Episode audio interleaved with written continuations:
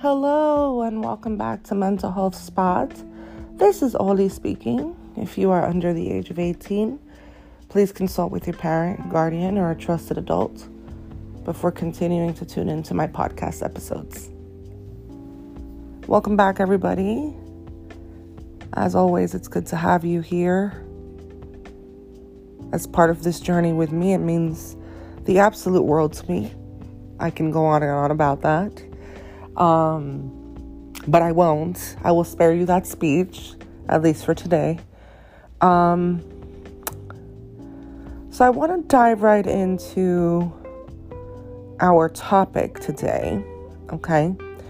Um, I want to discuss the different attachment styles.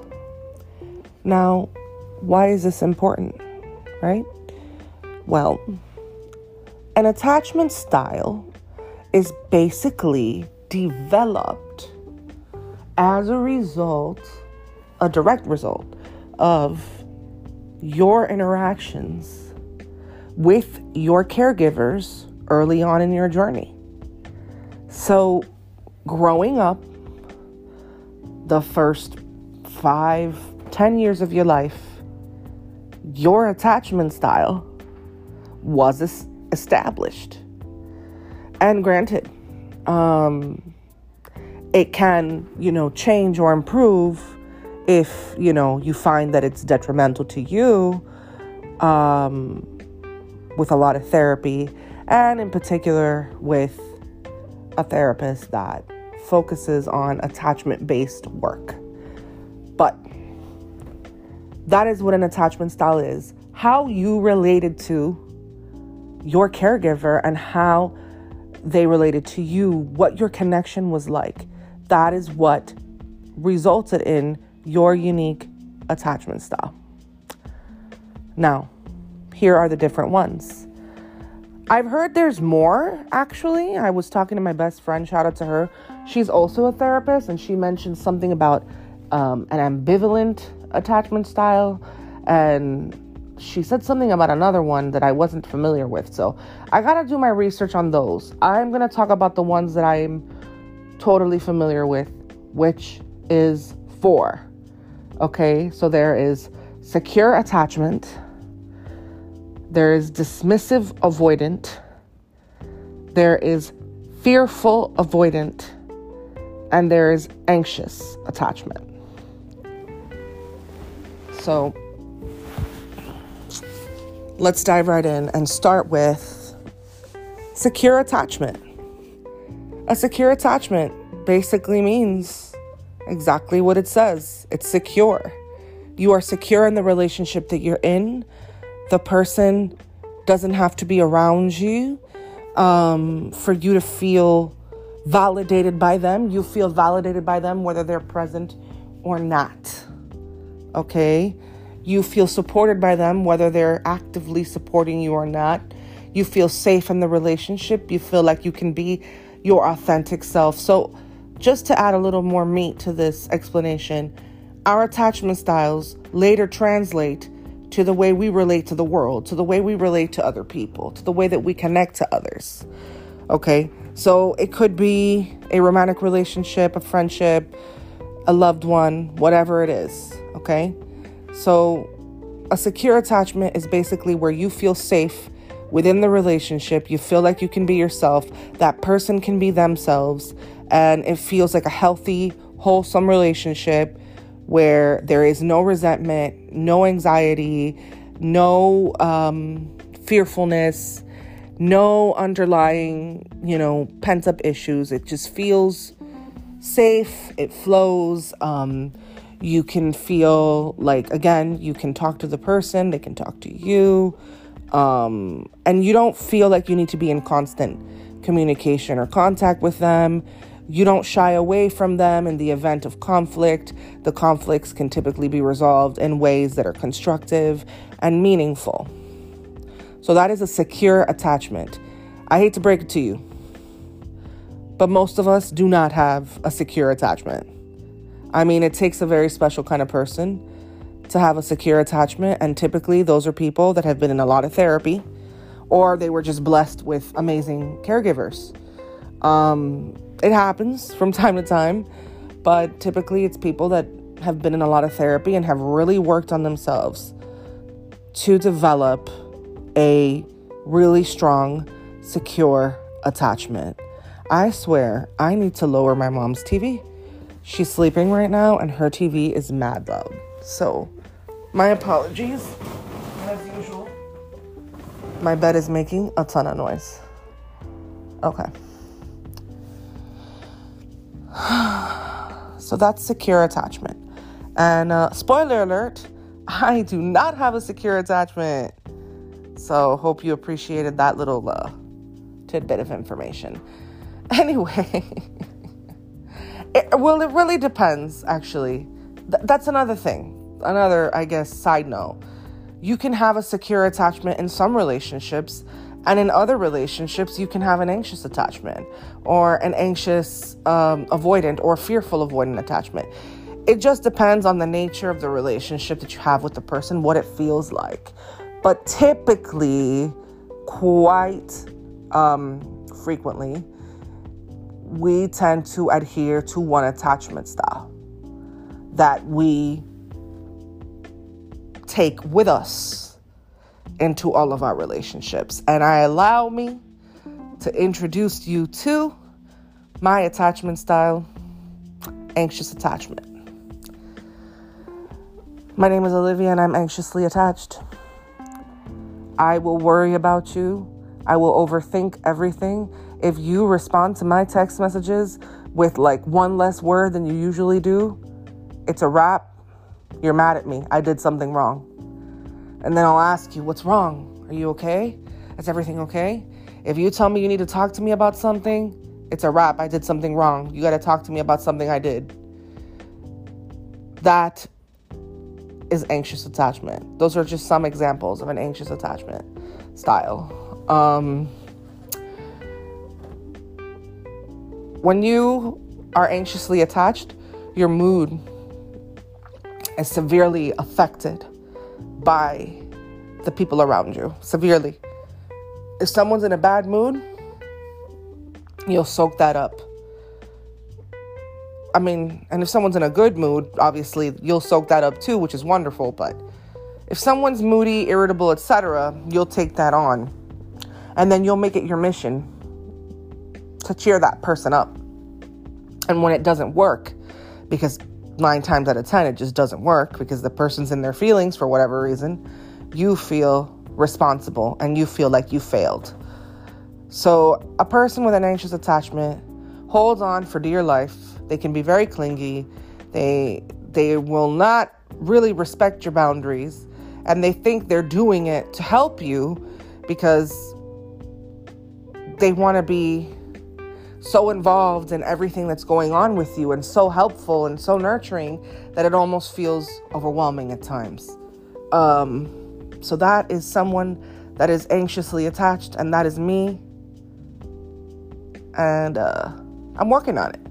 I am an anxiously attached person with a lot of insight and awareness, so I know how to reel it in in a lot of my relationships. Um, but in many of my relationships, my most healthy, grounded relationships, I'm not anxiously attached. I have a very secure attachment.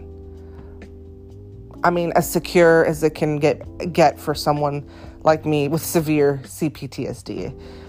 Um, so, yeah. That's why I am always emphasizing the importance of having really corrective experiences. Having really, really corrective experiences with people so that you can change the dynamic of what, you know, your typical relationship looks like and turn an unhealthy relationship into a healthy one with somebody else. And I'm not just referring to a lover at this point, I'm saying friendship, loved one, whoever it is. I mean, that's what a corrective experience is. A corrective experience is when you go through a variety of traumatic episodes within different types of relationships and you meet someone and you establish a strong rapport and a strong connection and you're able to have a really meaningful um, bond with that person. That is a corrective experience where you're able to coexist with that person in a safe, secure way versus, you know, a tumultuous way or a chaotic way or a way that creates anxiety. Fearful avoidant is pretty much all of those anxious aspects that I just referenced, but then it alternates with the avoidant part. So it goes from being incredibly anxious and holding on for dear life and being super like neurotic to pulling away completely, completely pulling away, shutting down, and creating a barrier between you and the other person, where the other person's almost like, wow, is something wrong? Like, did I do something? Because now this person's acting weird and distant. That is fearful avoidant. It's the duality, where anxious attachment is just anxious all the time. Fearful avoidant has that anxious and avoidant part to it. So, what happens with fearful avoidant, they'll be anxious, anxious, anxious, and then if they feel any any hint of rejection, any hint of it, they go to the avoidant part.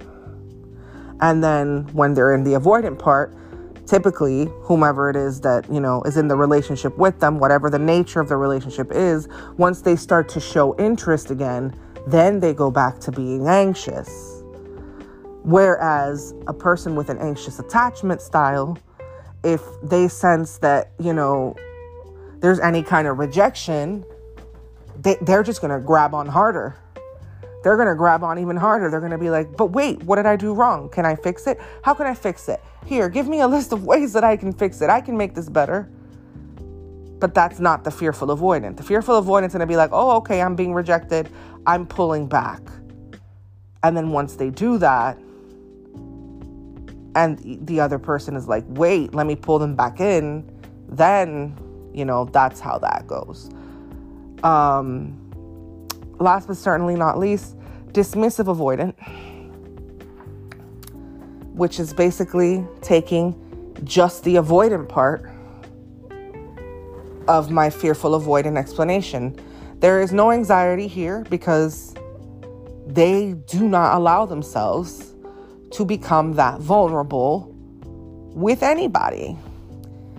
Typically, um, they are, this is probably one of the most challenging um, attachment styles to deal with just because you kind of feel like you don't really know what they're thinking. And it can seem like they don't care because they come off so disconnected and so detached, but they really do care.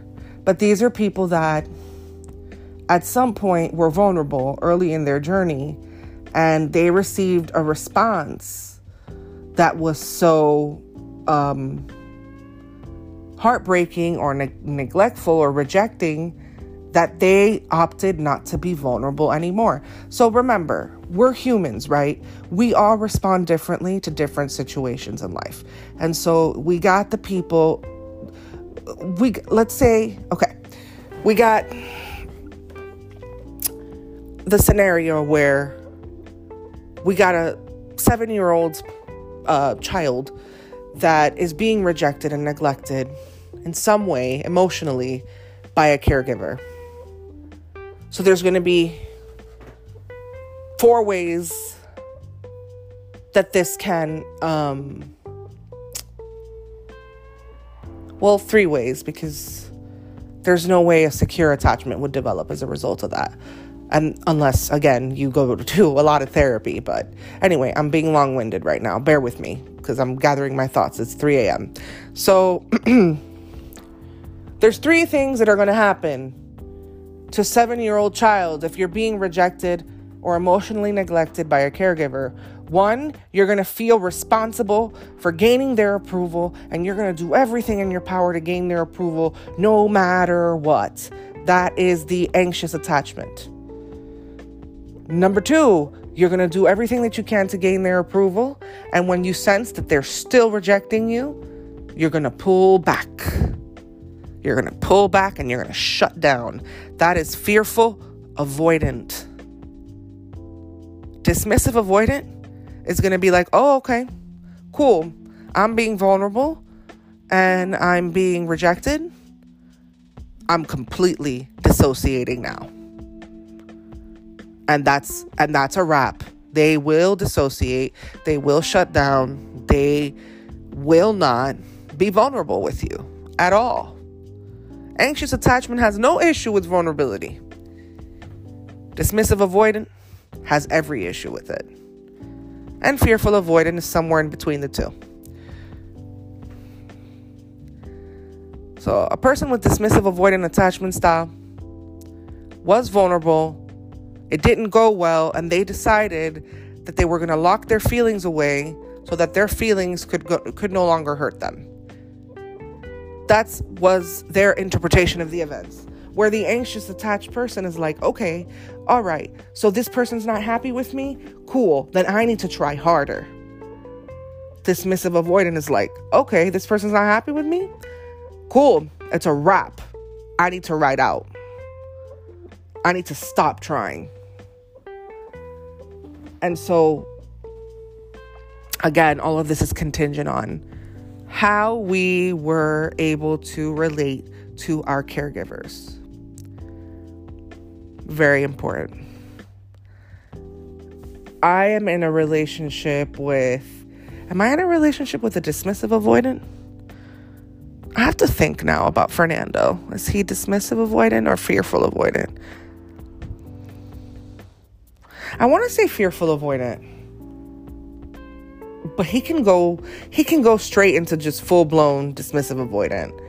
It can vary. It can vary, you know. Um, not everything is black and white, but again, typically everyone kind of has their go-to. I'm definitely anxious, super anxious. Like approval seeking, people pleasing, want everyone to be happy with me all the time. If somebody isn't, I don't know how to act. I don't know how to act when people don't like me. I don't know how to act when people are not happy with something I'm doing. Whereas Fernando is like, cool, people aren't happy with something I'm doing. Sweet. Like he like thrives on it. But then he'll he'll thrive on it for a little bit and then another part of him will then start to feel really bad. So it's like yeah, I think he's like fearful avoidant for sure. Anyway, I hope that this was informative and that you were able to learn a little bit about yourself. What is your attachment style? And what are some ways that we can get to a secure attachment style? Easy. Very firm boundaries, very firm. And being very authentic about what your needs are, communicating expressing yourself, creating safe connections with people, emotionally safe. But I can go into more depth about that in a future episode. But for right now, I want you to think about it. What's your attachment style? And how do you feel like it plays into your relationships with your loved ones? Until next time, everybody, be safe out there